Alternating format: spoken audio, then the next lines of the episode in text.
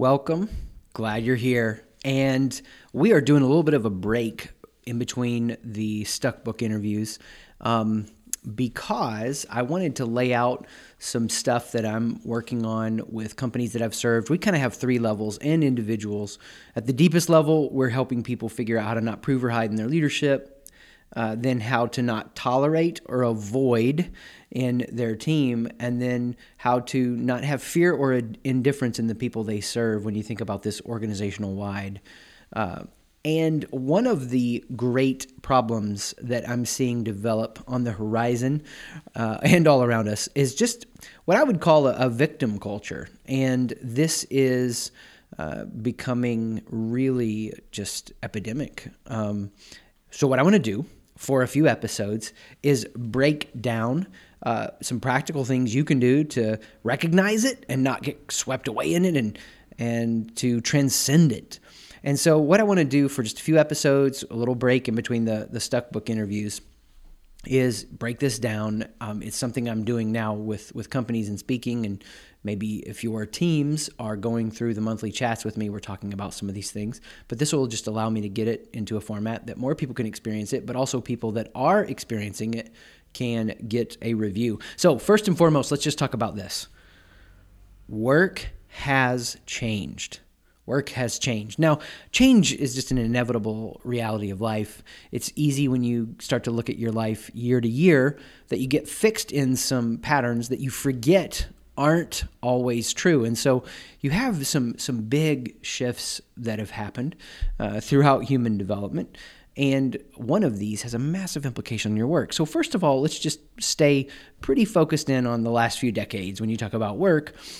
Um, to to be a great worker, uh, to be a part of an organization and contribute, or maybe for the people that I directly coach, business owners um, or team leaders with significant responsibility, what could you expect from your team or your employees? Well, if you were an employee or a, a team member, or you were the one leading the team members and the employees, you could expect them to be loyal, to follow orders, uh, to get along well, to um, show up and get some work done each day.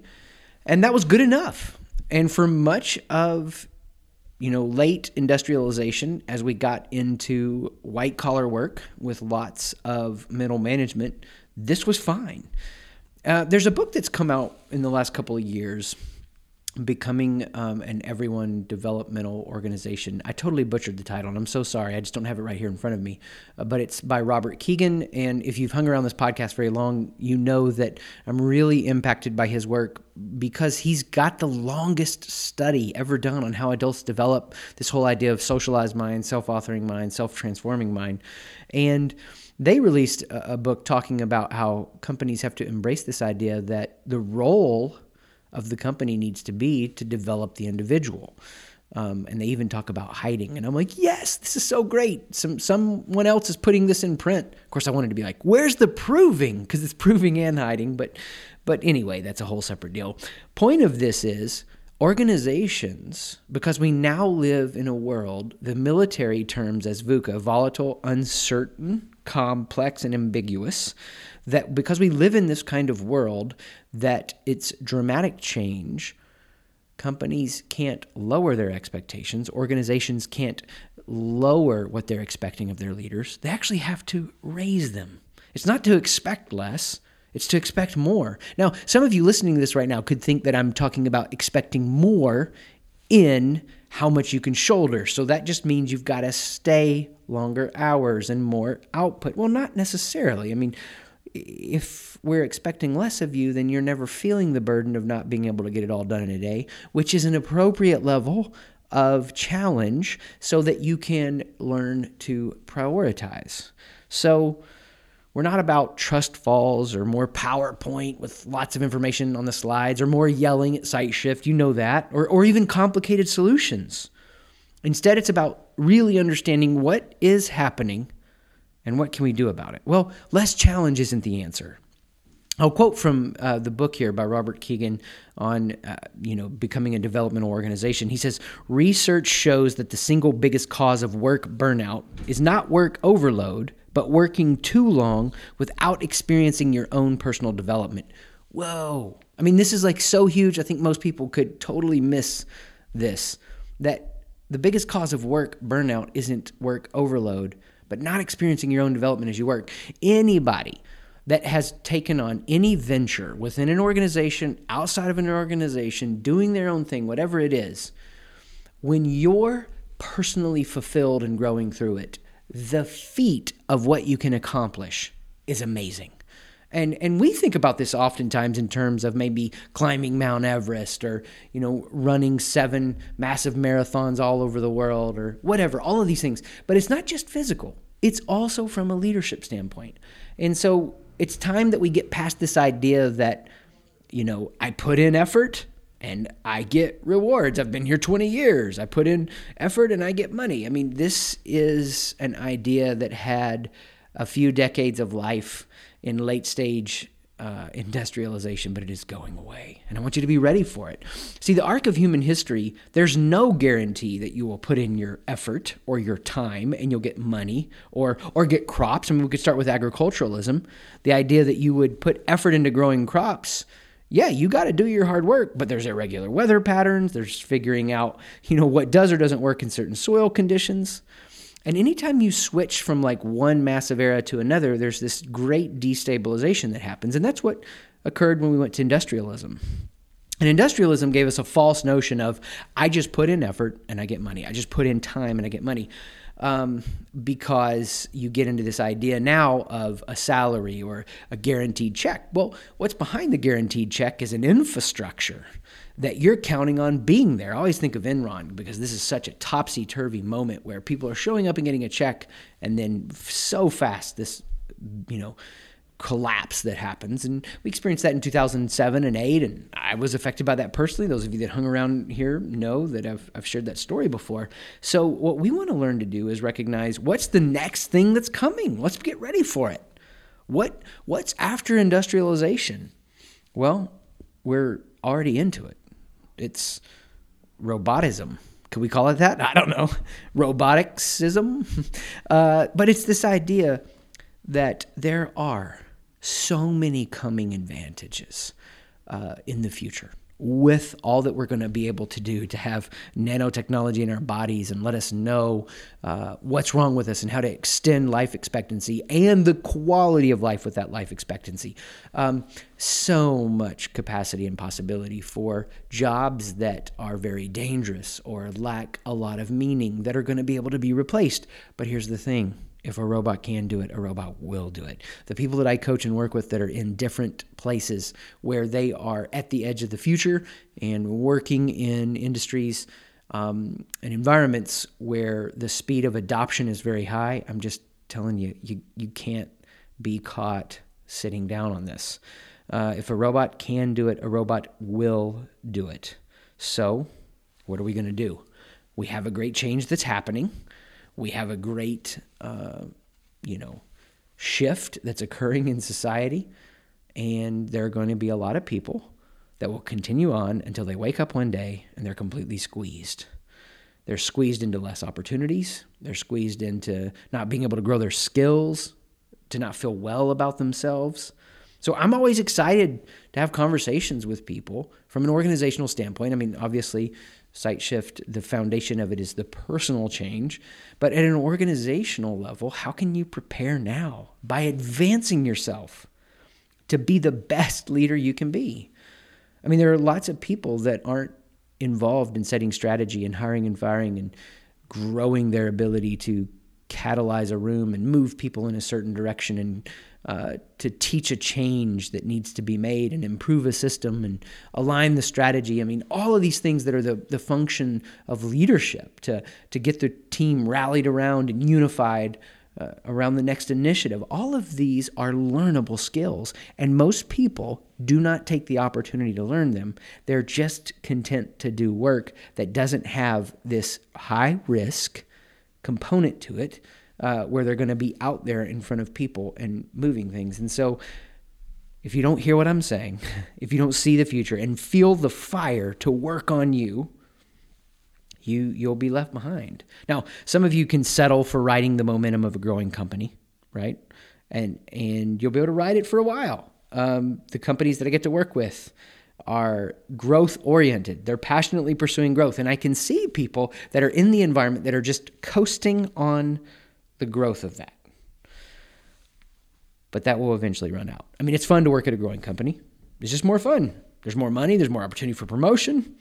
And there is more opportunity for skill development because you're taking new frontiers, but that's happenstance. And the craziest thing is the best leaders in organizations get the best opportunities for growth. What if, what if you could do what most people that I work with do, where they assume responsibility for their growth? I mean, they freaking put expensive coaching on their credit card because they're like, I have to grow. Well, that's what I've been working on like crazy.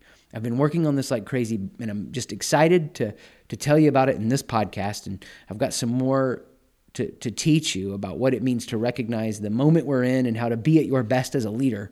But for now, it's just understanding this idea that, you know, in most organizations, the the top five to ten percent of performing employees are designated as a high potential. They get access to the world-class training, and the rest get left out. And so my hope for you is that you're stirred up and that you look at this and you go, I want to go invest in myself. You know, for me, as a voice, I mean, you're here at this podcast, you're listening, and that means so much. As a, a voice in your life and you're paying attention to this, go find it. Go find it somewhere. I mean, there are places... You know, that you look around the world and you go, wow, here's a place that's trying to do their best to provide world-class training in what it means to be at the absolute edge of who you are as a person and a leader. And, you know, go do it. Go find it. Now, if you have trouble finding it, and I love helping organizations wake up to the reality of this. I love helping people wake up to the reality of this. If you do have trouble finding it, or you want to know the one I'm most passionate about, I'm going to go ahead and tell you it's my podcast, Why Wouldn't I? We've released the Sight Shift Academy dot com. So you type that in, the Sight Shift Academy dot com. Of course, S I G H T shift. And I've put everything I can into this. I mean, to say that this is the most ambitious, thorough, comprehensive, challenging, fun, exhausting project I've ever taken taken on is a complete understatement. And it has been an absolute thrill and challenge to build. I mean, to, to wake up at five thirty in the morning and be like, oh my gosh, this this workbook is not just right. So here's the thing. What's at the Academy? It's it's six courses. Let me just tell you about it real quick. We're going to be adding more. Six workbooks. These courses, these workbooks will guide you through getting you from beginner to intermediate or intermediate to advanced in what? Well, in everything you need to be at your edge and best as a leader. So we've got our Figure That Shift Out program. Maybe you've been interested in the coaching at some level, but you can't afford it, or there's just, for whatever reason, it's there at the Academy. Go get it. Get your life changed. You want to learn how to be at the edge in what you do in leading meetings. I'll train you in that. I'm going to train you in how to manage others from a secure identity. Your management will be so sharp and effective. I'm going to train you in the, the best leadership skills, what you need to learn so that you can uh, experience the fruit, the reward, the challenge, the excitement, and the thrill of you exploring the frontier of who you can actually be. And everything in it is built with this understanding that your life is changed when you have educational experiences that are designed to teach you skills with exercises that challenge you. So you can think about it this way. For each of the courses, I want to help you get to a specific outcome. How am I, how am I going to get you to that outcome? I'm going to teach you skills. And it's it's video, high quality. I've put energy into it. Like each one's a TED Talk. It's audio that's downloadable. Uh, so that you can take it with you and listen to it however you want. Um, it's optimized for all devices. You can experience it however you'd prefer. And when you dive into this, you're going to find that I teach you these skills because I'm and I'm going to give you these exercises that you wrestle with. That's how that's how education should work. You wrestle with exercises to learn skills to get to the outcome, and it's all been designed with that in mind. Listen, stress isn't bad. Stress can be good. It conditions you to get to the edge of your abilities, and that's what you want in life. You don't want to drown where there's so much stress you suffocate and you create all these negative triggers and patterns. You also don't want to coast. And so you don't want everything to be easy. Life has challenging moments in it. You want to be able to respond. You want to be prepared. How do you do that? Well, it's about you having access to the best training. The people that go the farthest are the people that have, based on the talent code study, and you can check this out in the book called The Talent Code, the people that go the furthest are the people that have world-class coaching. World-class coaching. They have deep ignition. They know how to uh, motivate themselves or unblock motivation for their truest desire. And they practice thoughtfully. In this academy, I'm going to teach you how to practice thoughtfully. I'm going to give you skills to do that. I'm going to help you unblock motivation. And my aim is to bring you world-class training. That if you are at forty percent of your leadership capacity, I'm going to help you get to eighty percent. If you're a real strong self-studier, if you're at eighty percent and you want to get to ninety-five percent, I want to help you do that. If you're at ninety-five percent and want to get to ninety-eight percent, you can apply it and do that. So I'm not going to be ashamed of the fact that I am shouting this from the rooftops. I would walk across the street and tell my neighbor about this. Like, you got to check it out. So the Sight Shift Academy dot com.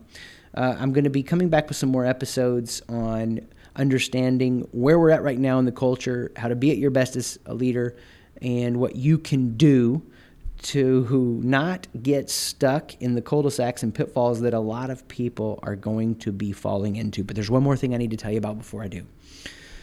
And this is built into the academy. And it's really, really crazy and uh, so fulfilled that we did this.